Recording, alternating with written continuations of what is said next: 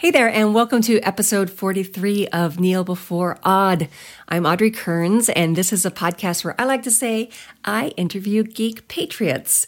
And I've got a good one for you today. The interview you're about to hear is with writer Daniel Corey. Corey is a scribe behind some wonderful comics, including uh, Moriarty.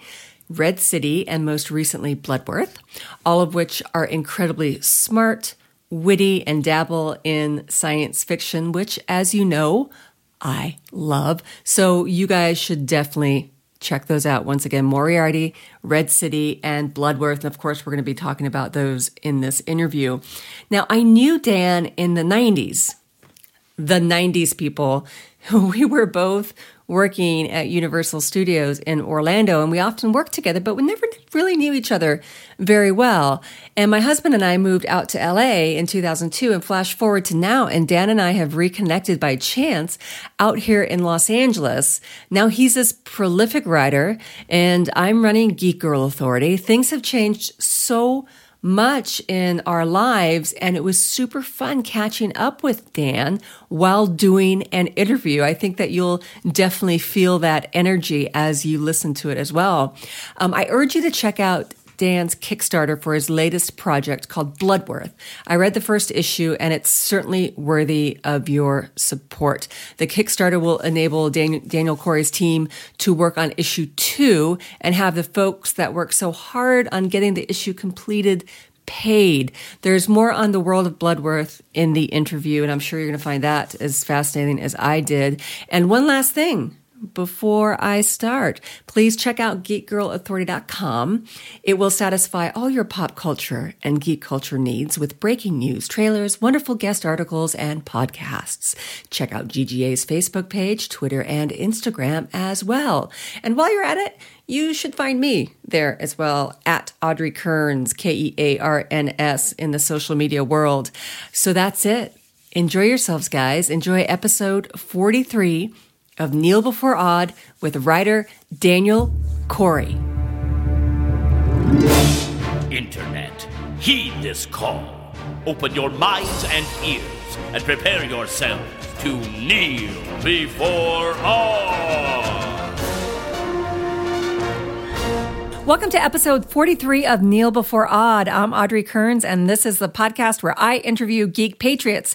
And my guest today is writer Daniel Corey. Daniel is a writer behind the graphic novels Prophet, Image Comics Moriarty, and Red City. And he's also behind the comic Bloodworth, which is currently running a Kickstarter campaign, which we're going to talk about soon. And hello, Dan. How's it going? Hello. Wow, that, that was that was a heck of an intro. Thank you. Well, you deserve it. Oh, thank you. You're, you're, you're very deserving of it. Thanks for coming over to my house. Well, it's it's lovely. I'm just I'm going to be transfixed on your book uh, your bookcase here. You got Yeah. so many wonderful things. I, we, we are we are recording in the nerd room. yeah, Yeah, yeah. yeah. We got some Doctor Who. We got some Star Trek. We got a little everything. It's Did you wonderful. notice? Because you know, I do, and I talk about this often. I do have obsessive compulsive disorder. And Oh, really? did- yeah, Yes. yeah. But did you notice that um, it? Like each shelf, you know, there's no mixing of the genres. Oh, genres. well, you know. there's Star Trek, and then you got your Doctor. They won't mix. Yeah, well, that's that, I, I would think that's That's normal, standard, right? though. Yeah, it, it, Okay. it totally is. Absolutely. Yeah. Yeah, yeah, and uh, like uh, we were talking before we started recording, I'm not. We still have some empty shelves here that I just have basket placeholders in, so Mm-hmm. there's plenty of room to grow. Yeah. Um, I just need the money to, Right. to, to buy all the the geeky stuff. Do you have a, a nerd room or anything? Some shelves or in your office or anything? Um, yeah, I have an office, but it's it's a disaster with like Right. boxes of comics, uh, Right, Of, of com- course, copies of, of comics, course. you know. Uh-huh. Um, and uh, yeah, yeah, but I have some stuff. I have a few statues, a few things I'm proud of. I uh, I have um, I, I I am friends with Jerry Macaluso at Uh-huh. uh, Pop Culture Shock Toys, and uh, I got a. Uh, David Mack Kabuki statue from him. It's like a one third, um, you know, size statue. Um, I have that on my desk next to my computer. Um, I'm Nice. particularly proud of that. That's really That's your beautiful. prized possession right yeah, now. yeah, absolutely. I, I, and I, because I love that series, I love David's work, and I just Uh-huh. love that they made such a nice, uh, you know, statue of it. So, Cool. Well, you know, the first question I ask all my guests is what is your nerd origin story? So, Daniel Corey, what is your nerd origin story? Oh man, we're starting with that. We- oh, we're gonna start. yeah. We're, we go right into it, my Oh, friend. Man, this is heavy stuff. No, Let's not really. I think I'm.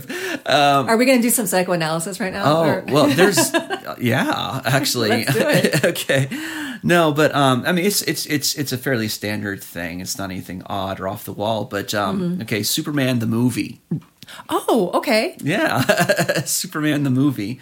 Christopher that Reeve Superman. Christopher Reeve. Uh-huh. Yeah. So um, that was uh, How old was- were you around? you know, when they showed it on television, I was four. Okay. Um, so I think it was seventy seven. It came out or seventy eight. Yes, it late. It's one of those. It's I know Was it's it late seventies. Wars? Yeah. Um, I thought it was after. We're going to be doing Is some fact checking. Okay, okay, we'll have Yeah. to do that. Okay, I, Yeah. I should have looked it up before I came here, but it's probably No. seventy eight, maybe. But um, so it was about seventy nine when I saw it because um, I was 4 Mm-hmm. and uh, now, now the whole world knows how old I am. That's okay. That's okay. Well, okay. I just I, I saw it in a theater, so now the world knows how, how old I am. But um, I mean, I saw Star Wars in the theater. Uh, I was three. You know, that was probably that was my first movie. Uh, Oh, you Star know, Wars was? Yeah. But um, and that was I mean that was a big deal too. But you know I, I have memories of that I think, but I don't know if I just dreamt it or what. But you know because I was so little. But Yeah. um, my mom tells me of, of my uh, my time at Star Wars. She said that I was standing up on the seat, transfixed the whole time. You were st- oh, that's so Yeah. I love it. So I um, think so many people of yeah. Mm-hmm. our generation, because I am older than you, but not, I don't think by much. If you're saying you're four in 1977, No, yeah. um, I just had that experience of Mm-hmm. uh, of being absolutely hypnotized by Star Wars in the theaters, and it was it was great. Mm-hmm. Yeah, because it was a wonderful feeling. It was such a first time thing, uh Uh-huh. you know, and we were small children, and you know, but uh, the thing that I, I I really remember better though um, is Superman the movie, and Mm-hmm. Right. so I didn't see it in the theater because uh, I think I, I was two or three when that came out, but Mm-hmm. I watched it. ABC showed it over two nights. Um, oh, they split know? it up into Yeah. two oh God, I remember back then. Yeah, it was. Um, it was a Sunday night and a Monday night. 1978. I had to look it up. 78? Yeah. Okay, all right. So you were, you were so yeah. yeah. okay. So uh, that was a good year, huh? that was a great year. but um, they split up over two nights. It was a Sunday night and a Monday night, and I didn't know until later that because some of the scenes weren't in the theatrical version because they padded it out in, Uh-huh. in the miniseries, I guess, format there. Ah. So when I would watch it as a through just a standalone film later on, there was stuff that I I, I, I thought I remembered Uh-huh. him going through the tunnel and dele- deflecting the bullets off his chest when he was getting to Lex Luthor's lair. But I, I think that was not in the theatrical version. Interesting. But when they released it on Blu-ray later, they put all that stuff in. You I know? never caught that. Yeah, it's it's crazy the the, the, the format of that the the, Uh-huh. the structure of that movie just was fluid over the years it seemed. But when I saw it, I was four. It was on TV. It was on ABC. It was two nights. And I remember seeing the ads for it. My parents were, you know, so I was a Superman fanatic. My parents were like, Mm-hmm. You're going to watch Superman, right, Daniel? You're going to watch Superman on TV? And I was nervous. I was scared because I, I didn't know how they were going to treat him. Interesting. You so you had already you already knew about Superman, Mm-hmm. and you had, were you reading comics at this time, or were you did you just play, you play you just like Super Friends and coloring books, Cartoons and I had a like cape and Right. toys. So I was well acclimated to Superman, Right. but I had it was But really it's so interesting that Yeah. like like I think I went to the movie knowing already that he was going to be a hero, but Mm-hmm. you were kind of worried about what his journey was going to be. yeah. I didn't know how they were going to represent him. I was like, were they going to make him weak? Was I going to see him get hurt? You're already thinking that way at four. yeah, of course, you're a writer. I was really worried about it. Um, Uh-huh. and I, yeah, I was frankly, I was just, I was just, I was scared. I was Yeah. nervous. And I was four, you know. Um, and then I remember that Sunday. So we're at church, and my uh, family friend, Mr. Westmoreland, I remember he comes up to me all excited. He goes, "Daniel, you going to watch Superman tonight?" Uh-huh. And he seems so excited about it, and this is an outsider's perspective on it. And suddenly, in plus, plus I'm four and I have no willpower. Um, it just in my mind, a, a, a- a switch flipped, and I said, "Yeah!" And my parents like look at each other like, "What the heck's wrong with this kid? He's no willpower," you know. And like, I, I thought you didn't want, and, and I was just, I don't know. It just, I just, you know. Of course, I couldn't explain it. You Right, know, right. as as I look at it now as an adult, I reasoned out. It's like, oh, it suddenly just seemed like a good idea, Right, Because right. it just, you know, I got convinced.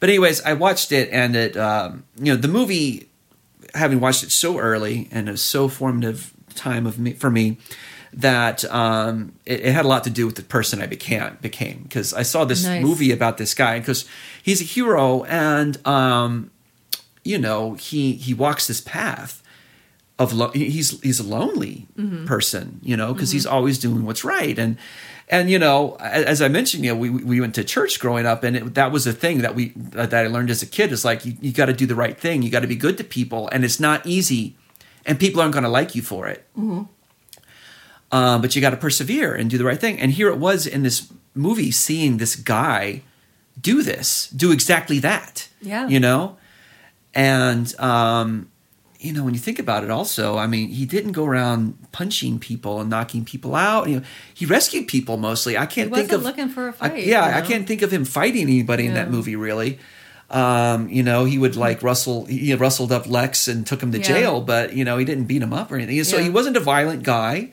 He was a hero. He put himself on the line. He walked this this lonely path, um, and he did what was right despite everything. And that uh, you know that taught me about you know go, the value of integrity. Mm-hmm. You know, um, the value of justice, doing what's right. And uh, you know, it reinforced everything I learned from my parents and uh, Sunday school and all that. You know, It's a great so- tale. You Yeah. know, I mean, I, you look back at it now, and, and you you have a different connection to it than I do. Um, and sometimes, you know, it looks it, it, there it's a bit cartoonish and, and, Mm-hmm. and stuff like that. But I remember, but I still love it. I- I have to say that. Yeah. Uh, but I do remember being absolutely memori- mesmerized when I was a child watching watching that movie, being Mm-hmm. Yeah. completely wrapped up into it. In fact, I was super scared in the second one. Mm-hmm. Just I one of my nightmares was, um, and you'll have to, I can't think of it. The um, what's what what's the mirror thing they put Zod in? Oh, um, the Phantom Zone. The Phantom Zone. That freaked me out. Oh, and you- that special effect. you look- nightmares about oh, yeah, going in there? about that special effect. It was so scary. it's hell, basically. Yeah, when it know? when it was spinning in space and you just saw them screaming, and hence my name on my podcast, Kneel yeah, well, absolutely, So, of you know. course. but um, yeah, I really like that one. I, I, I love that. Did you actually get more into comics after, after you saw Superman, or was were you already on that path? you know, I I, I I I got the superheroes mainly through. Uh, yeah, I mean through TV For- and films and uh, Yeah. Mm. through the toys and. Um, I didn't become like a hardcore comics reader. Uh, it, when I became a preteen, Mm-hmm. Um, you know, when I got to be about like 9, 10, 11, whatever Yeah. like that, I got really into military heroes and G.I. Joe and that kind of stuff. Yeah. And so I really got into the Marvel G.I. Joe series and I read the Transformers stuff. So the Hasbro, Uh-huh. um, all that stuff. Um, I was, re- that's how I really, that's when I really got into comics. And, um, I, I I didn't regularly pick up the superhero books just because I, I had my own way of relating to the superheroes through the other media. Of So course, that- that so was the wonderful thing about them but is that there is a lot of media. Now, I want to say Yeah. Mm-hmm. full disclosure that uh, Dan and I met in the '90s. yeah, yeah, man. for my listeners, yeah, this is, is so bizarre that we're actually Another sitting down. century, man. Like, yeah. Oh, we're aging. I'm aging us again. Um, It's okay. Mm-hmm. We were both hustling in Orlando, and I, when I, when I met you, it was at we were actors at Universal Studios. yes. And um, gosh, that was so long ago. Um, Mm-hmm. Are you by? Are you from Florida? Yep. Uh, I, We I we grew up in worked together, but we weren't Yeah. super close or anything Yeah. like that. We were just Yeah. acquaintances at that at that time. So you did. Where in Florida are you from? Um, so from Orlando, right there. oh yeah, Yeah. I grew up um, in the Cocoa area. oh, okay. Yeah, Okay. yeah, and then moved to Orlando with school in Gainesville, and then Oh, really? Okay. Yeah, I was I was in Orlando. Orlando the whole time. the whole time, um, yeah. Until we moved to California. what got you into uh, acting? Um, uh, wow. It's uh, you know I had uh, done it since I I, I I did my first like play in high school. Uh-huh. You know. Um, I had just always been into music. I mean, like as a little kid, I, I was in band. I played saxophone. I took piano lessons and all that sort of thing. And um, my parents really encouraged me to to to, to be involved in the arts. Mm-hmm. You know, um, I played sports like all the regular normal kids too, Right. but uh, I was really into the arts. And um, gosh, I can't remember. You know, I just I got involved in a theater program at my school and in high school, and it's like they, they had just just started it up, and they made an announcement. Anybody that wants to be involved in a theater program, you know, have, have there's a meeting at lunch. And that just seemed natural to me to do that To do because it's that, like, oh, I love music, I love performing, uh-huh. I should be in a play. Uh-huh. Um, you know, so that that's how I guess that. So how it one thing started. that kind yeah. of led to I just it was just opportunities. Yeah, that- it was that's- opportunities. I love that. I love that, you know, being in one place at one time can lead to Yeah. Mm-hmm. choices in your life because being in that creative life as an actor um, obviously had an influence on on, Mm-hmm. on your path and everything. Absolutely. So I moved out here in 2002. When did you move out here? Uh, gosh, it was uh, 2003. Okay, because Yeah. Mm-hmm. I don't know if you remember this, but I remember I was working. Do you remember running into me? Yeah, in Santa Monica. Yeah, okay. At, the coffee shop. Yeah. Yeah. And I was, I just remember we, uh, we meet again. We Yeah. Hadn't seen each other in years and Yeah. years. And so still hustling. I just remember clearly, like I was so sweaty. It was in like this non air conditioned cafe and just turning around and seeing Yeah. Dan, who I knew in Florida, and just having that, like, it was probably just a second, but it seemed like a lot of seconds. Like, you were out of time for a moment yeah, there. are you Yeah. really here? Yeah. What's going on? And we were both, uh, yeah, we're just Mm-hmm. working to pay our rent, and which we still are. But, Yes. but, it was, we're doing better now. but that though. was fascinating. And Mm-hmm. then I don't. When was the next time we ran into each other? I think it was like at a con or something, wasn't it? Yeah, I mean, we, we started meeting up at cons, and Yeah. there was a time. I think the first time I, I uh, saw the two of you guys, you you, you and Brian together, was um, I was working recruiting for uh, test screenings. Yes, on I- the promenade. Yeah, on the I promenade. It was during like the, the farmers market in Santa Monica, Yeah. and that was the first time I saw um, Brian, and that was the first time I saw the Yeah. two of you guys, and that was probably f- 2004 or five. Because you like used. Mm-hmm. to work directly with Brian, my husband, as an actor at Universal. yeah. Yeah, gosh, wow, time Yeah. time flies. So then I run into you at cons and everything, and, and, and, you're a writer, which I think you Mm-hmm. probably always were. I just didn't know that about you. Um, when did your focus? So you come out here to Los Angeles. When did you really realize that your focus was going to be on writing? Uh, it was uh, when I decided to start creating comics. Mm-hmm. It just took up all my time, and I, I really got into the idea of Was that a slow burn, or was it like a flash of lightning? This is what I'm going to do. Uh, It was a bit of a it was a bit of a slow burn, but it wasn't you know it wasn't years. It was maybe a year. you know, Right, right. I never really made a conscious decision. I'm not going to act anymore. It was just the other thing took over. Um, Right. I, I'd still like to get back to, to acting at some point. I just uh, haven't had Right, the time. right. But I feel um, you on that one. yeah, but uh, but yeah, it was it was when I got into creating the comics that just I got into this idea of uh, I really wanted to create my own intellectual property Mm-hmm. Kind of control it and kind of you know I like this idea of having my own fiefdom of of properties. Like you know, that. and I I've- like that. Yeah, and so uh, you know I spent the last several years and I I, I do have a little stable of properties of my own, You and do. some of them have made it into the public sphere and, and pub, uh, published as books, and so Mm-hmm. I'm very happy about that. That's amazing. Um, was the first one that you worked on as far as getting out into the public was that Prophet? Yeah, yeah.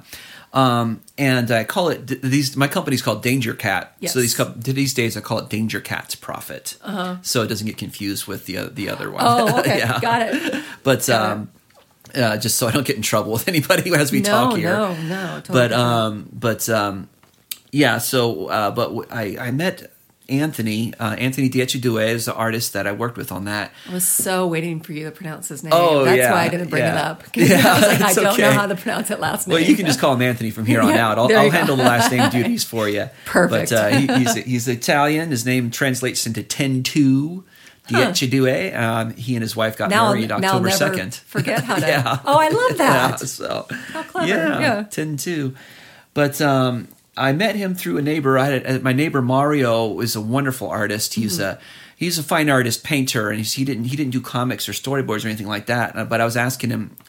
I, you know, I wanted to meet somebody. Uh, he, so he introduced me to Anthony. They they worked at Universal here. Oh, wow. They were caricature artists. Oh, wow. And so uh, he Cool. introduced me to um, to Anthony, and we actually, I we created. He did some uh, panels for me. I created an animatic for a script that I was pitching at the time, and then after that, we rolled into uh, doing the Prophet project together, and I, I formed my company Dangerkatt. Um, basically, just as a clearinghouse for all my creative projects. Um, you know, uh, Uh-huh. Which, if you guys want to check out, that's D A N G E R K A T T. Yeah, all com. one word. Yeah, all one word. Yeah. yeah. dangerkatt.com, all one word, Yeah. dangerkatt.com. Um, but yeah, I created the um, the company basically to just house my projects, whatever the form they're going to take. So primarily, I do comics, you know, but I also, I write my own spec screenplays, and uh, you know, I hadn't I hadn't I haven't worked in a theater for a while, but I was writing plays, and we were doing small workshop productions of plays. I was doing that in Florida Uh-huh. when I knew you guys, and we did a little bit of that here too. Um, that's another thing I'd like to get back to, is doing Yes. some work in the theater, man. Yes. But um, I feel the same uh, way, by the way. You know, yeah. I got I'm so consumed with running Geek Girl Authority and and doing these. I can't imagine the amount of work you have to do daily. But I, I like you Yeah. said, I do. I miss being on stage. I miss writing for the stage. It's, Yeah. it, it's a passion. I think that I'm sure you feel this way that you will return to one day and do it again. It, it doesn't Mm-hmm. Yeah. go away. yeah, it's know. a very singular and special thing. Yeah. Why? Why uh, Dangerkatt? What's Um, I'm a cat lover. Uh-huh. Um, we uh, we have two cats right now. We had uh, uh, we had two when I started the the company, and then we Mm-hmm. picked up a third one, and then we had one pass away uh, last year. But uh, anyways, at some point for a, a handful of years, we had three cats in our small apartment. You know, so Uh-huh. we just. Uh, and we still feel inundated with cats, you know. But um, we But love cats. awesome. I yeah, think I love cats, Yeah, yeah, we love cats, and I'm like, uh, I love cats. I want to, I want to come up with a cool cat related name, and I just came up with Dangerkatt. Mm. I love and it. It's very you. catchy. It's very memorable too. You can really Thank remember you. it. And I love your logo. Yeah, that was that was as well. that was uh, that was uh, uh, Brenda. Brenda's my wife. Brenda. Uh-huh. Um, Brenda's idea. I was I was coming up with ideas for a logo, and she's like, "Why not do a biohazard symbol Yeah. with a cat's head in the middle Yeah. of it?" And it was that easy. And I asked Anthony to do that um, for me, and uh, he did it in a couple of days. And it just was really simple and Mm-hmm. elegant and very and very beautiful and very cool looking. The Mm-hmm. logo he came up with, so I was very happy that that came together. I love Uh, these little things about life, though. That, um, like you said, your neighbor Mario introduced you to Anthony. Mm-hmm. Yeah. And here it is, all this time later, and he's you guys have been working together. Yeah. all this time. It's crazy. That's I, I love that, and Yeah. it's just because of some chance meeting, or I you know. it's And there's another Yeah. Mm-hmm. guy, um, Alex Aquino. I, I always like to plug him because he uh, helped me out when uh, he's a businessman now. He owns uh, um, a, a chain of clothing stores called Barnabas Clothing, and um, and uh, he's got a couple locations here in Southern California. I'd recommend go checking it out. Barnabas Clothing. I'll give him a good plug there. There you go. um, but uh, you know, Alex is a Mm-hmm. ace businessman, and I, I, I had lunch with him one afternoon. And he just gave me the really the basics on registering with the city, getting a tax ID number, just ran all that down with me, and it just changed my life. All that Yeah. basic, inf- small Yeah. basic information. Um, I was able to start my company, and then through Mario met Anthony, and you know, I. it. I had a lunch meeting with uh, Jim Krueger um, once, and Jim um, is a is a great comic writer, Eisner winning writer, and he did. Uh, um, you know, uh, he did the the amazing uh, the books for uh, for Image and DC, like he did uh, uh, Justice with Alex Ross for DC. Um, he's done a lot of wonderful work. You know, I, I when I was first putting together uh, Prophet with Anthony, I had lunch with Jim, and he just ran down some very basic stuff with me on how to get started doing a comic, and that changed my life too. You Yeah. know, That's a wonderful thing, you know, because LA, Um, yeah. LA, as you know, as anybody who lives here know, it can be a hard city, and I think it's it can be very frightening for people. But the thing, the truth is, is there are really good people here, Mm-hmm. and like the people that that you meet and that you choose to surround yourself with. Mm-hmm. It, it, it's it's it's amazing the symbiotic relationship that you can have with them and how everybody can help each other Mm-hmm. out. You know, me and my creative friends, we will drop anything to help someone out or give advice. You know, like you know, uh, one of my friends, you know, Jenna Busch, who, Oh, who uh, runs Legion She's of great. Leia. We met. We both started our websites on, you know, May the Fourth be with you, 2014, Yeah. and we never stopped like helping each other. Even though we have two nerd sites that are up and running, we are constantly texting each other, calling each other, helping each other out. There's no competition. You know, yeah, that's great. you know and that's how i think that's how i think that's actually the secret to success is not harboring any kind of like oh my god i gotta get up before anybody else Right. I mean, I remember uh, hearing uh, David Crosby uh, telling a story uh, once about how that, that crew of people, Crosby, Stills, and Nash, and then there was Neil Young, and then there was um, I think Carole King, and all, all those musicians were all working at the same time. They went and played on everybody's albums, and they never were compensated. It's like all the time we would go into studio and play on their album, they'd come Yeah. play on our album, and we there was never any compensation. And look you at- know? look at their Yeah. careers look and- at and their effect on the world, you empire know? of, of music. You Yeah, know, that's fantastic. Yeah. All right, I want to um I want to talk about some of your books. Okay. So um, I'm getting excited because I really like Moriarty, Oh, thanks. and um, that now we all know Professor James Moriarty from um, come on from Star Trek: The Next Generation. Yeah, exactly right. when I first put, when I first started putting out the title, that's where everybody knew him from. It was Oh, hilarious. really? Yeah. Oh, did, did you do you mean that you met some people that didn't know that he was from Sherlock Holmes? I met a lot of people. Oh, really? Okay. Yes. All right. But if you watch Star Trek, then you would know he's from, right? Well, maybe they forgot. A lot- yeah, a lot of They- people didn't put it together. They just- forgot. yeah. So he is from Arthur Conan Doyle's Sherlock Holmes. Absolutely. And he's only mentioned in a few, right? Yeah, a handful of stories. Yes, but Yeah. he is, you know, the conniving, super smart, maybe smarter than Sherlock Holmes, Mm-hmm. responsible for killing Sherlock Holmes before he was brought back before he came back to life. and, yeah. and, and, and everything. And so you've taken this villain, this incredibly smart villain, and made him a main character Mm-hmm. of a series. So tell me about how that came about. Well, um, so Anthony and I had put together the Dangerkatt's um, Prophet book, Right. and um, that was a couple of years, about three years of hard work, Mm-hmm. I think, probably.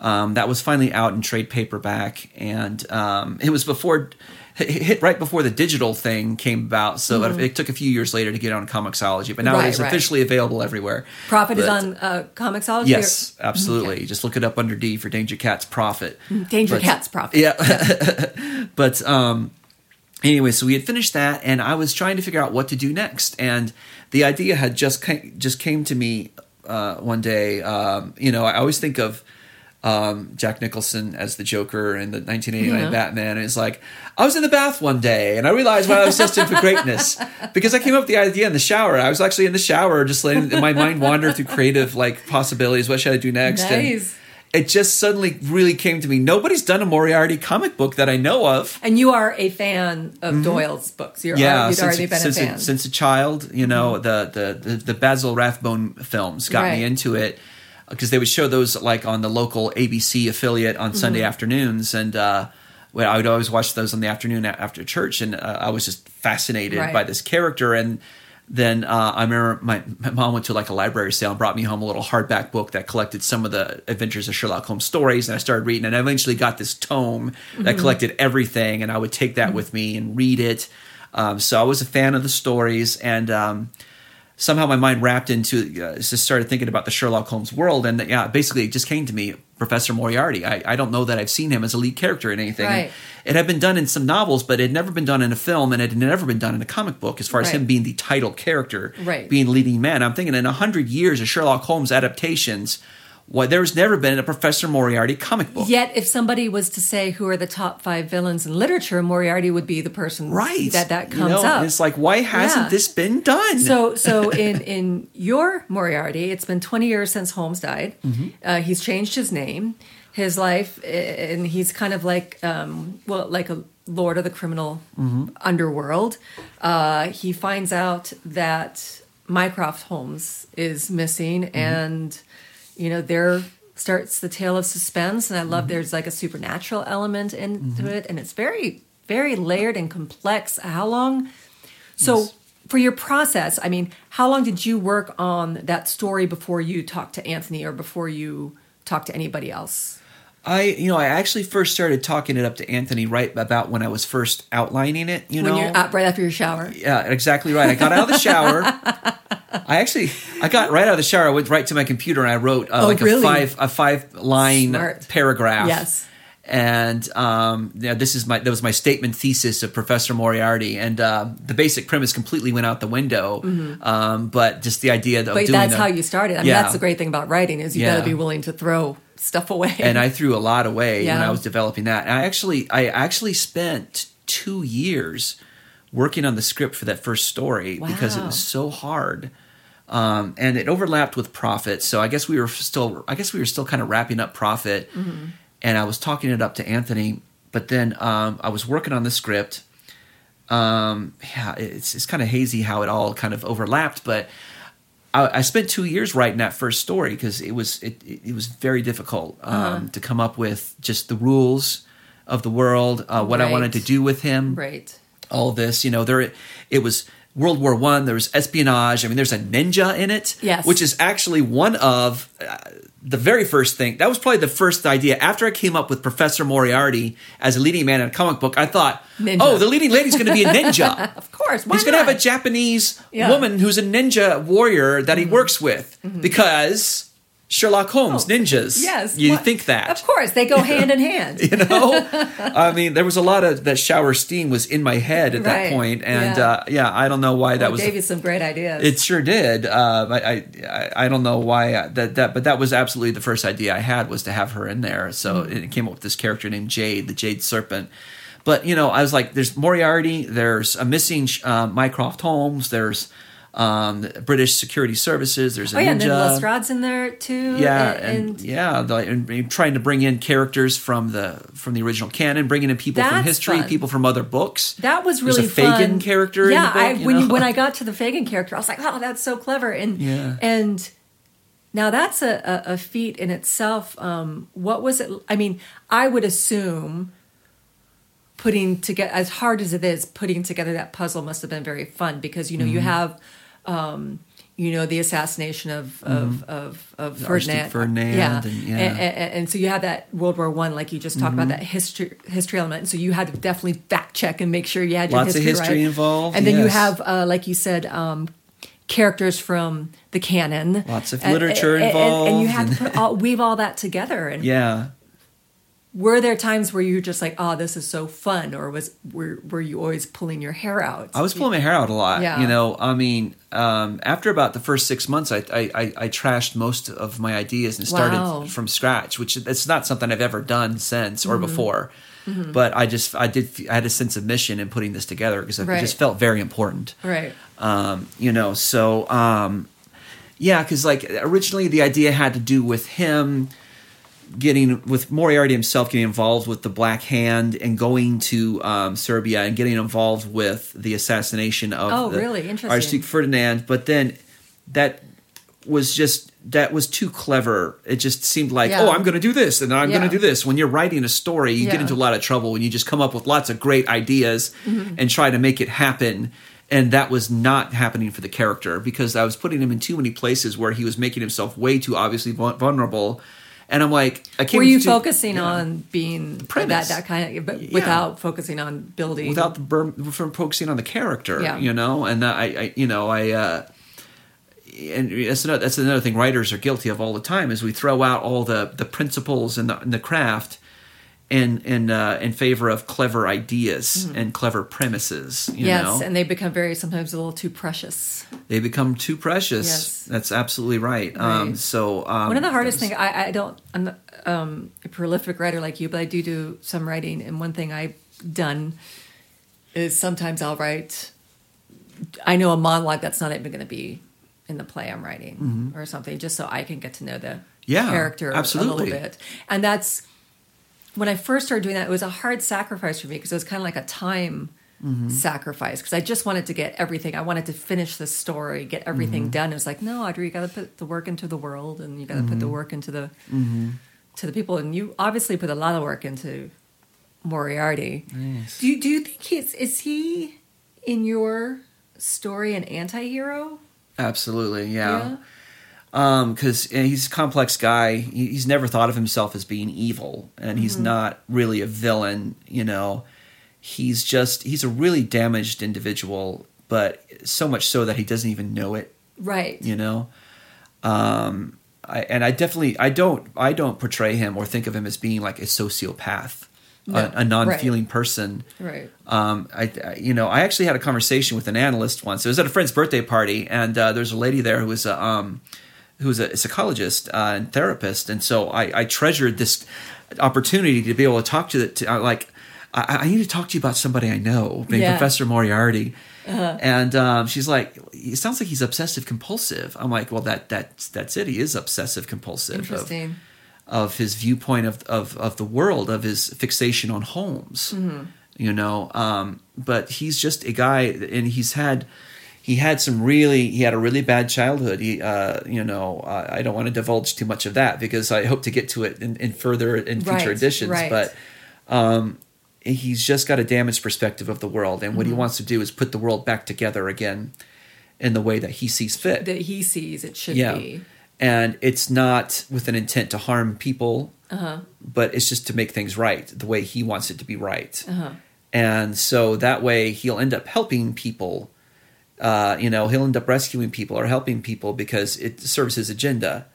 You know, so he'll do Uh-huh. Well, good things. yes, but not saying yeah. he's good, but he's not actually not that bad either. But it's just so complicated. It is, and I think it's very it's very complex. It's challenging to the reader in, in in a very good way. I mean, but you set that up nicely because in the beginning of the book you talk about his three rules. Mm-hmm. You know, it's, uh, the always be victorious and everything like that. So Mm-hmm. you can see where some of his his actions are very self serving. He's he's Yeah. Mm-hmm. got an arrogance about him, but at the same time he's so driven. Which I think I can see with the obsessive compulsive behavior. I mean, he was Mm-hmm. Yeah. Mm-hmm. so driven to find out what happened to Mycroft and Yeah. and everything. And he It's gets just like you in don't trouble with that exactly. You don't know if he's doing Yeah. it um, as a sense of doing something that's right. He just needs Yeah. he needs to find out. He needs to know. Yeah, and at the end of the day, he's not really sure. He's he's, he's really kind of empty Yeah. inside. He doesn't really know exactly Yeah. what he what he's going for. He's, Yeah. he's trying to he's trying to to figure out what he wants.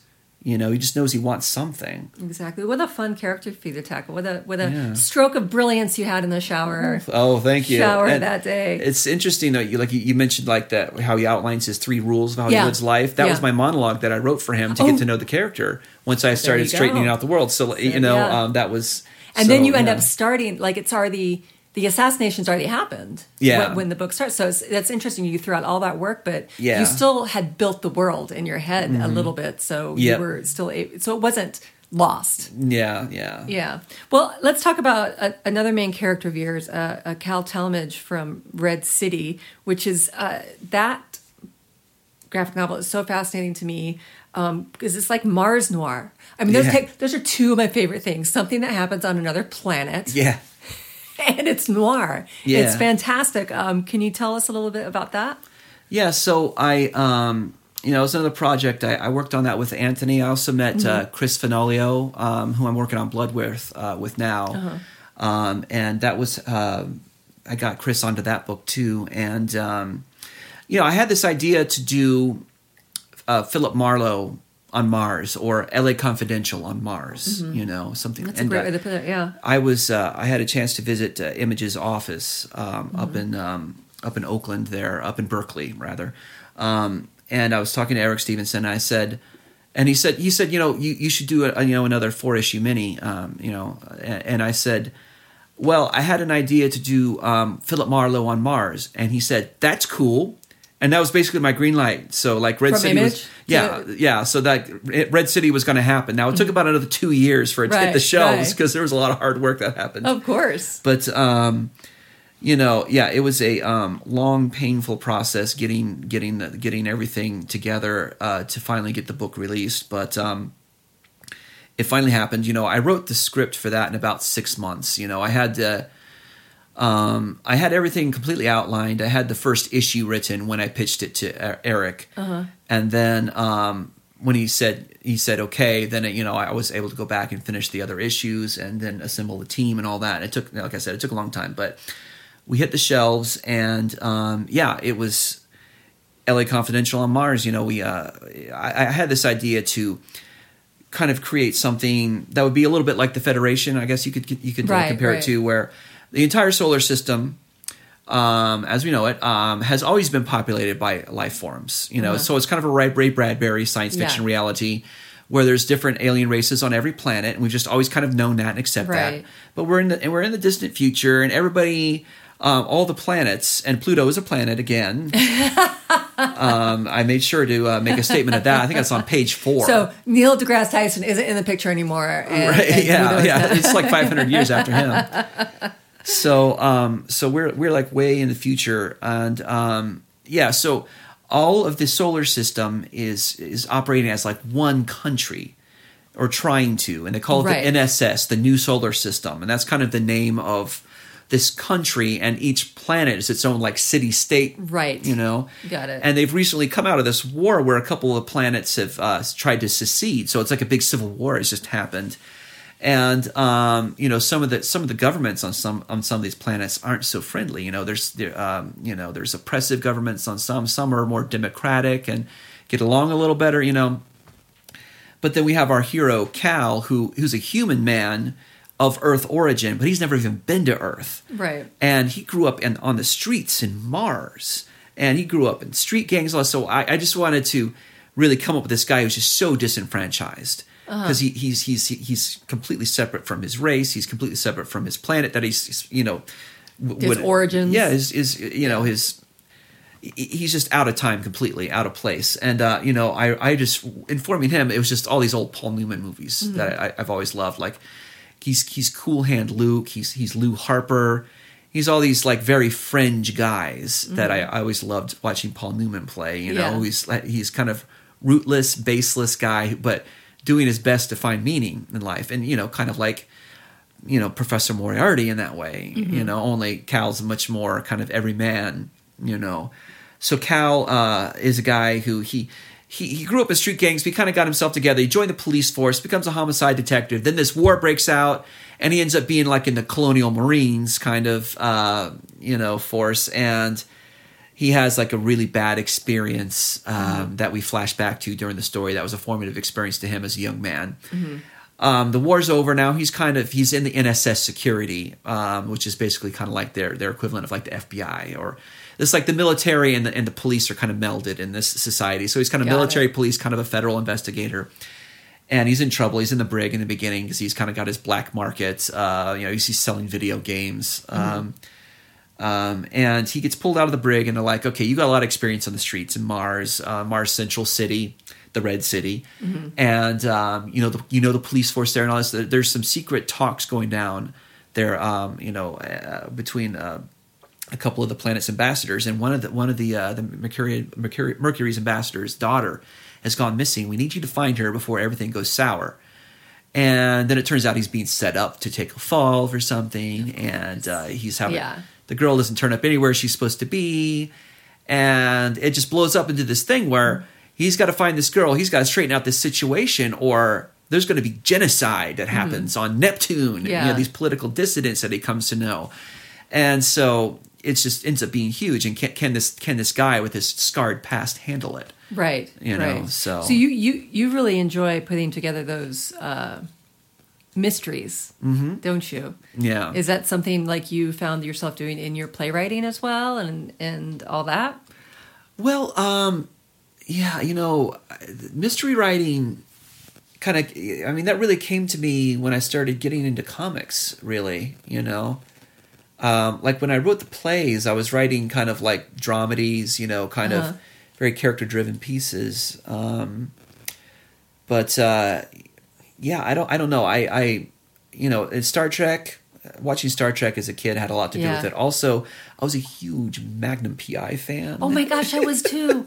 oh, I love Magnum PI. Yeah, so Magnum and, and Star Trek were very Yeah. very important to me, and like Star Trek always involves a mystery. Yeah. there's always a big there's you know a big fantastic reveal Yeah. at the end. Yeah.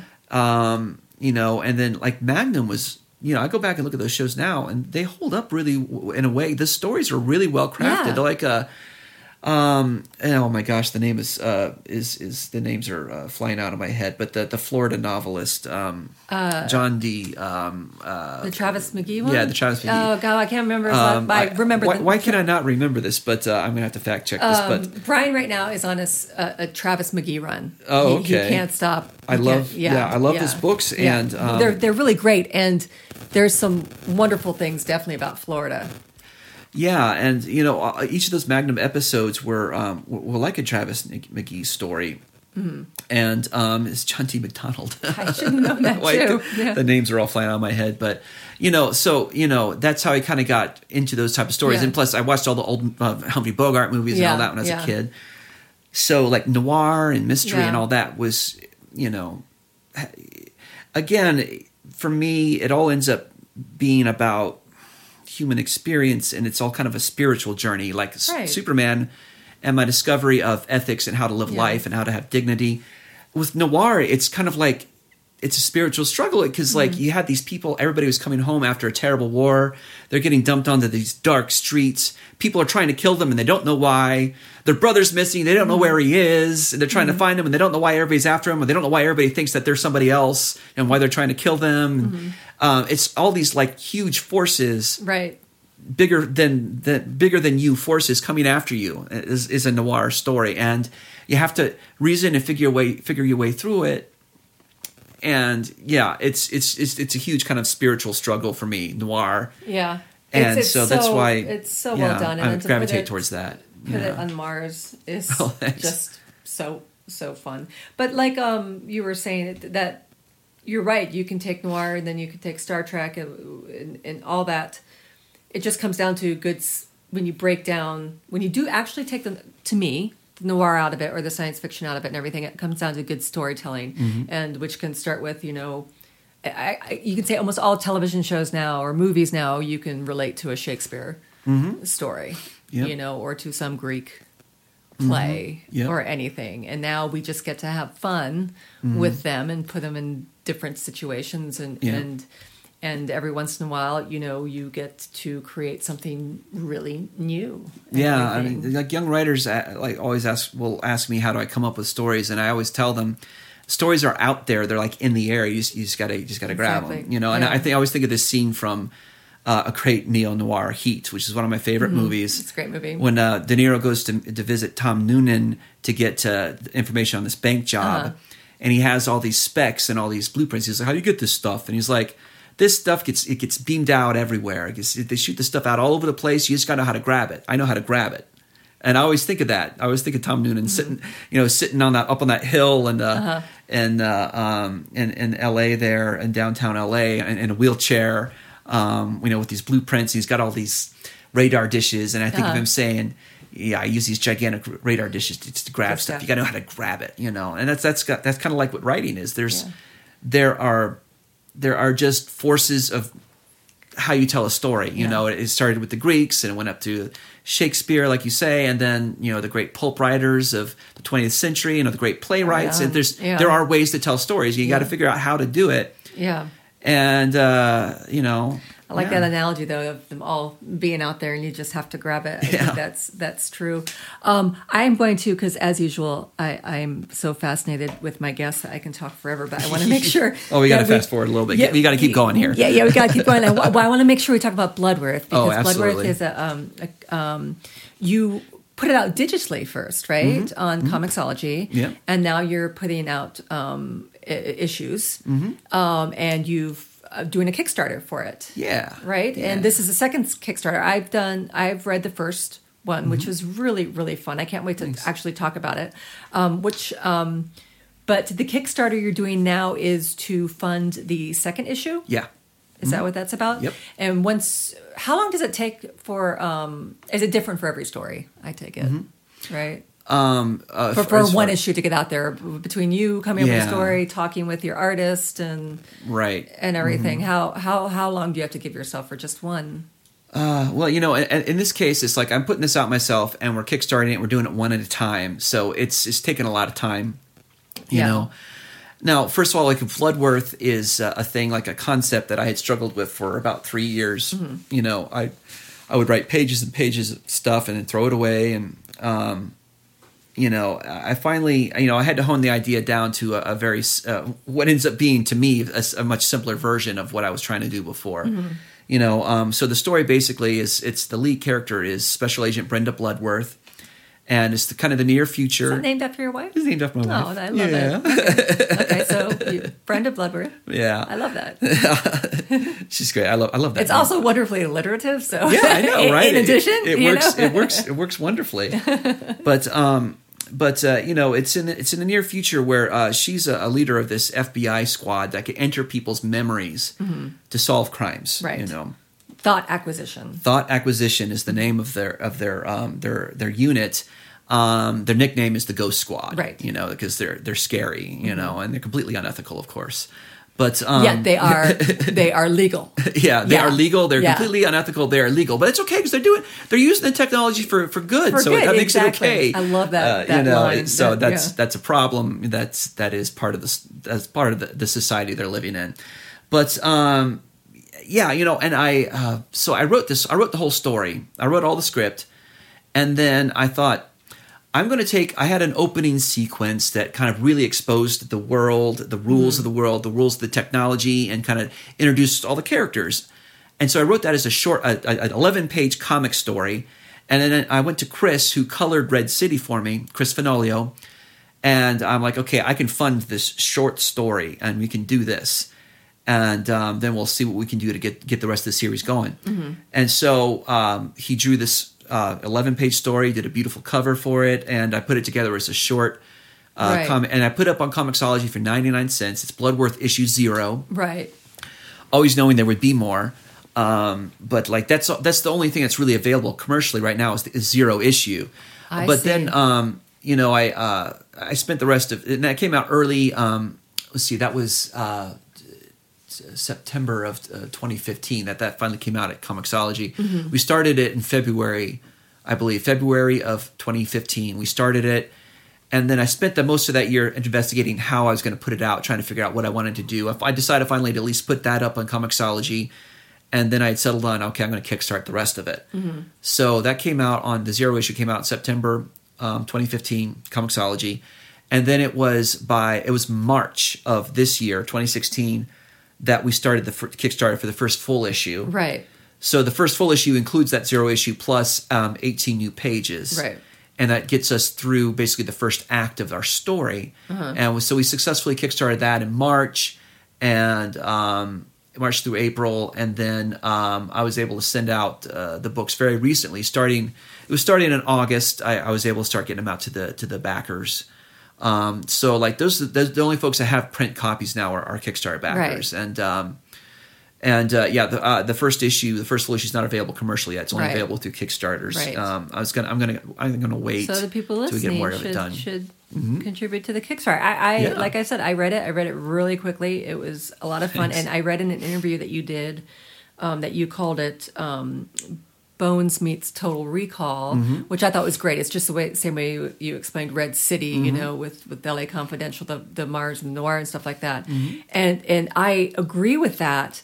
And it's so interesting that you say it's unethical yet Mm-hmm. we're doing it for good because i did feel that way i was like you know it's it's it's very invasive Mm-hmm. you know what they're doing they're they catch a criminal and they can get inside his brain and and, and Yeah. see the memories that they see and you want the murder cases to be solved so you're rooting yeah, for the ghost squad Mm-hmm. right but at the same time you're like well where does this where does it being okay to access someone's mind begin Mm-hmm. and where does that end and it's actually quite topical right now in 2016 with Yeah. privacy and Mm-hmm. and all that stuff were you aware is that one of the things that inspired you is is how we god i can't think of a less gross term basically vomit our information out right now to Mm-hmm. Yeah. the world and and then we get upset when the government wants access to it right. Yeah, You I mean, absolutely, that happens. That's that's a good way of uh, putting it. I mean, that in in in the in the world of Bloodworth,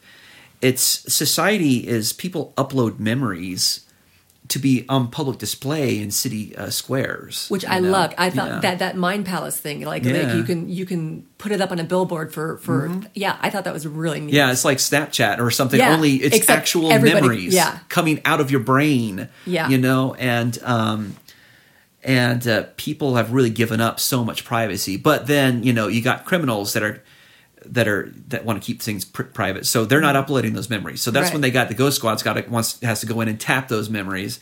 But Mm-hmm. then it's like they can't just walk right into um, you know um, a, a memory and see everything. It's never that easy.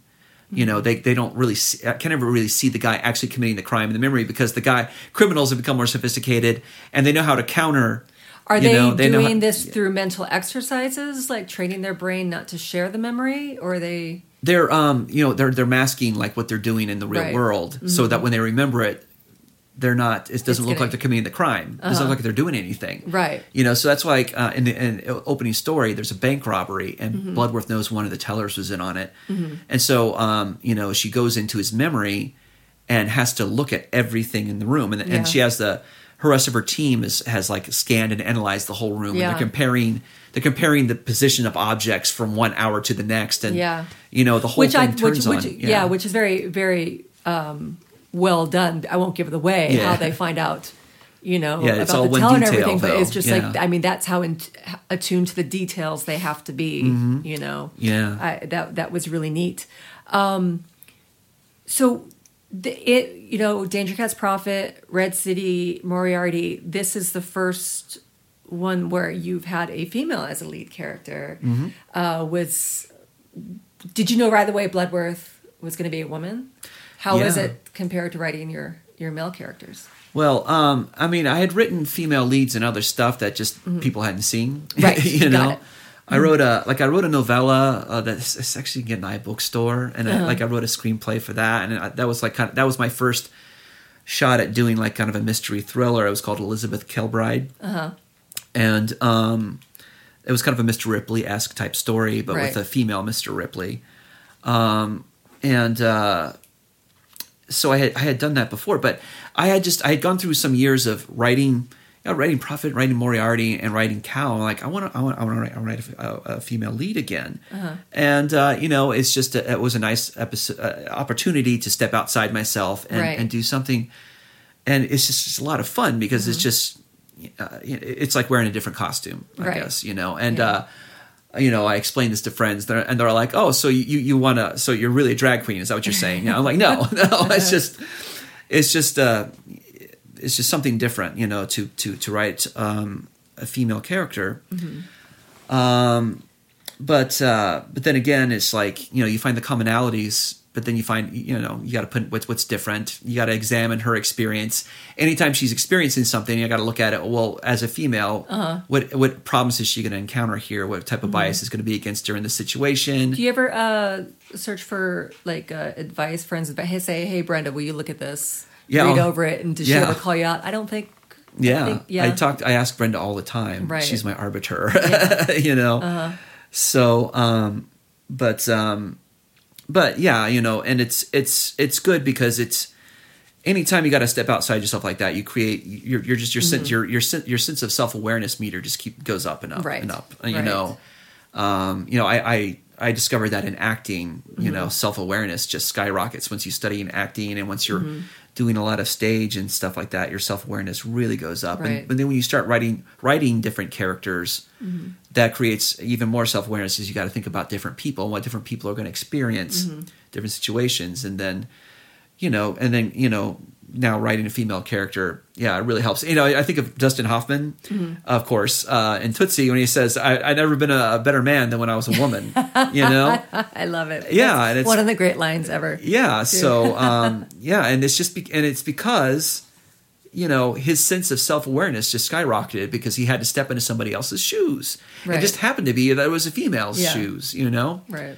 It, it could have been, you know, it could have been a, cla- a different class. It could have been something like that. But he happened to be in a female shoes, and wow, the lessons he learned when he was in the female shoes. So you know. As a writer, you know, I you know experiencing that. Now I, I have several projects now with that people nobody's seen yet, but I have several projects now. Every- Most new most new projects I come up with are female leads Mm-hmm. Yeah. right now. Well, that, that's great, and and and Brenda Bl- Bloodworth is is you know I love that she's strong and so conflicted, which is um, I think kind of a theme with all your lead characters. There's a lot of strength in all of them and a lot of conflict, but I think as a writer, you, you know, well, the base of every good writing and good storytelling is conflict and everything, but Mm-hmm. um, there is a sense of damage yeah. to them. And what do you think? Is it the human story that attracts you to writing about uh, damage and, and Yeah, because you know, um, you, you want to write exciting, fun detective stories, whatever you know, Mm-hmm. but you can't just see. We can't just see Brenda kicking a door. Brenda catch the bad guy. Brenda this that. What's Brenda processing? What's she going through? Mm-hmm. Yeah. When she's doing this, you know, what's her inner story? what has made her her up to this point? Yeah, and this is something you learn acting. You know, Yeah. it's like you look at the words on the page, but you have to come up with your story Mm-hmm. that's under the page. And so when you're writing the words on the page, you want to Yeah. gift gift her that as much as you can. I tell you, I, I say this all the time, and I can always, I think I can always tell, like especially when I'm watching a movie or, or a TV show, I'm like the guy who wrote this or the woman who wrote this was an actor. Like I can always tell that in my husband's work. My husband, uh, you know, but for those of you who don't, is a, is a television writer, um, and all his characters have such big character development. You know who they are right away. Yeah. And that's exactly what what you're talking about. And I mm-hmm. think something about training as an actor when you mm-hmm. you, you know what's important, Yeah. so important to who that person is, it mm-hmm. really really comes through. Right, right. Yeah. Absolutely. You've you've you've got that down. You know it. You, it's not your first rodeo. You know what you're doing. um, but like I said, I really enjoyed the first issue of Bloodworth. I can't wait to read read the second. Let's tell everyone where we can find the Kickstarter. All right. Well, um, so it's just it's it's called simply Bloodworth issue t- number 2 Mm-hmm. It's on Kickstarter right now. Um, or you can search for Bloodworth. You can search Yeah. for Bloodworth issue two. You can search for my name, Daniel Corey, C O R E Y. And it'll be up on the if you're uh, listening on iTunes, you can go to Geek Girl Authority and uh, look up this episode of Kneel Before Odd. I'll have all the information there too.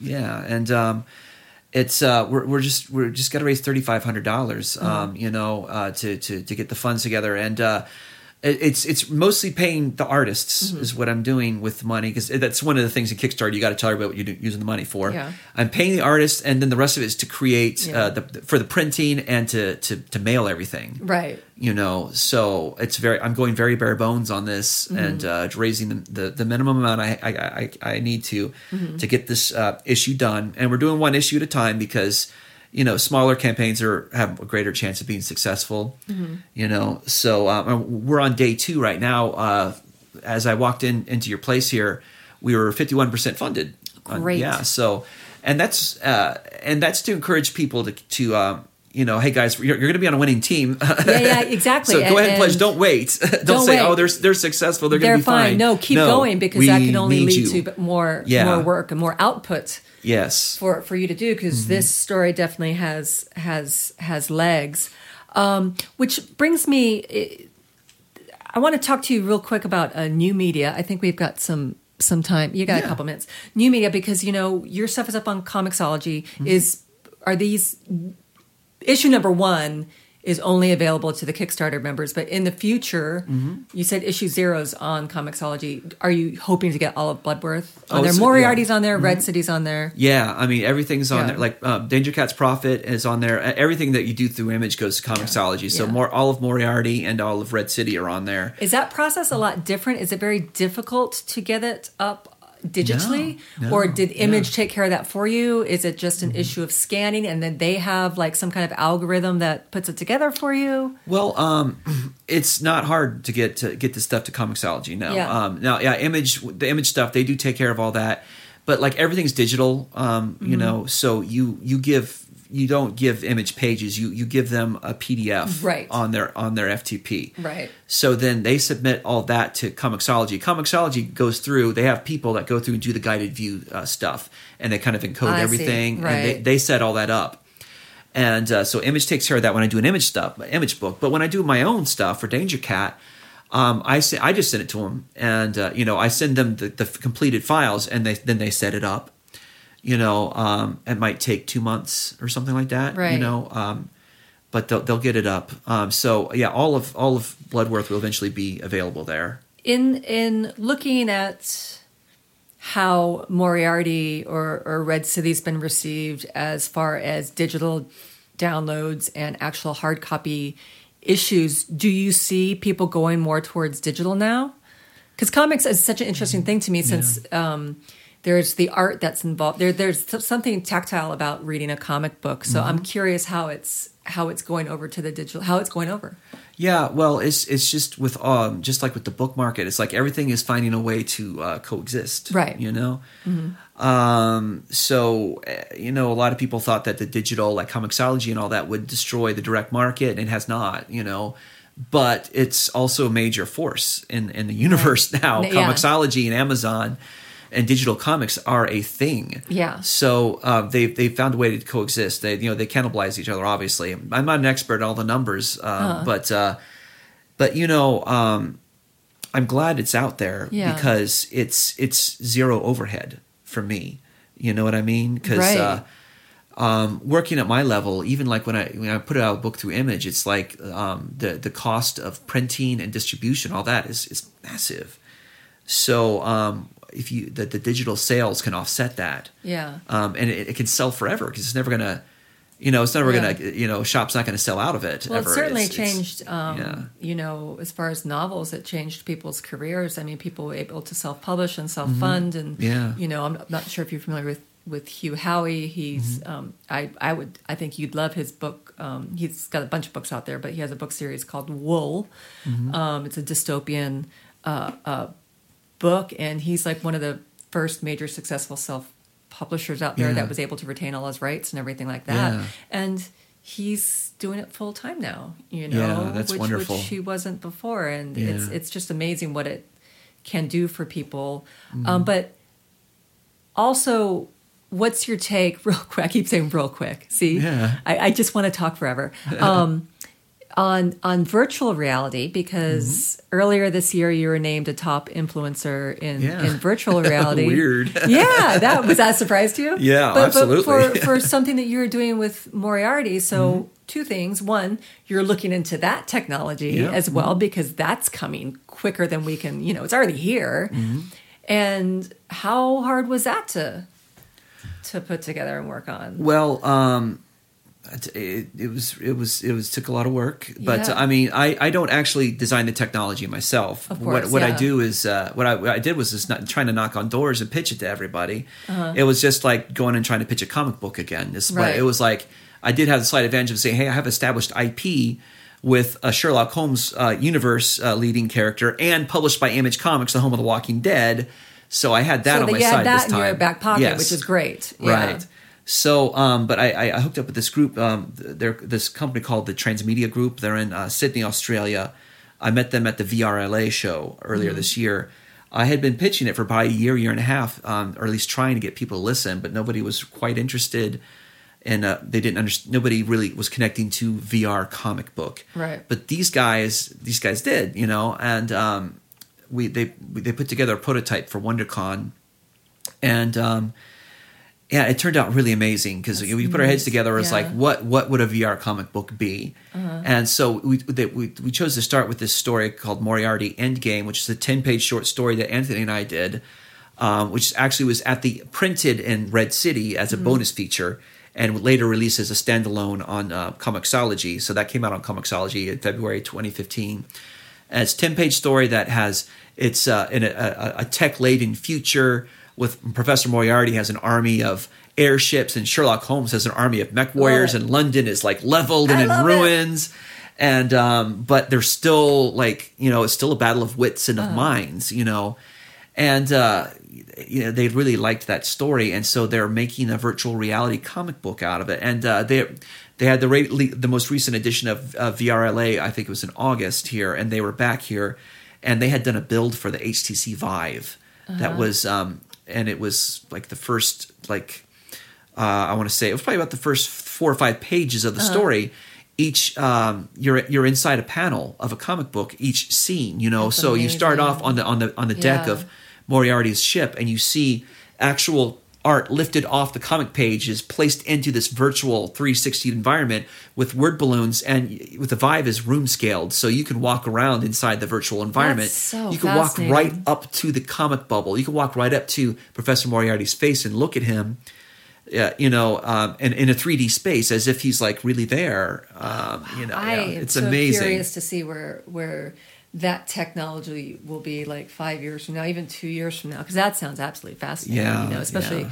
you know you're talking about airships versus mechs and stuff like that. I'm like, yeah, I want to be, I want to Yeah. be an observer. I don't want to be caught up in it. Right, I, I yeah. want to be. But you feel caught up in it observer. in this yeah. VR comic, man. Yeah. You're like in the middle of it. You know, That's you, when he jumps out of that airship, you're standing in the middle of the air watching him jump out of this airship. You know, it's Uh-huh. and you look down and it's thousands of feet down. Uh, you know, oh, that's well, yeah, yeah. that would probably. Gosh, that's it's scary They, and they, they. Mm-hmm. they put a little platform under you uh, so that you can stand on the platform so you don't get too so you dizzy. don't because yeah because that's but you that can walk off thing. the platform and, and like be like a uh, be like a Looney Tunes character. you know what I mean? and look and look thousands of feet below you. But uh, Wow. yeah, they, those guys are doing a wonderful job. So I'm hoping that's going to be available uh, early 2017. We'll we'll see. Yeah, that would But, be. I um, can't wait. Let us know so we can we can definitely put that up. Well, Dan, thank you so much for coming over to my house and Oh, thank and you. talking this to me. fun. And was- I loved catching up. yeah, this was. I, I said before we pressed record that this was going to be Dan and I's catch up session of, Yeah. about the last decade, which is awesome. So once again, uh, please visit um, the Kickstarter for Bloodworth issue two. Support that that issue. It's gonna. It's it's like I said. It's got legs. It's awesome. you. Thank you again for being here, and thanks for kneeling the whole time. That was really nice of you. I, my knee, my yeah, I know my knees are sore. I can, I, can I you know, get I now? usually, yeah, you can go ahead and get up. I usually, you. I should have given you a ah. pillow. I didn't even think about that. Supplicants, you may now rise. The merciful Odd has chosen to spare you. Please exit the internet to your left.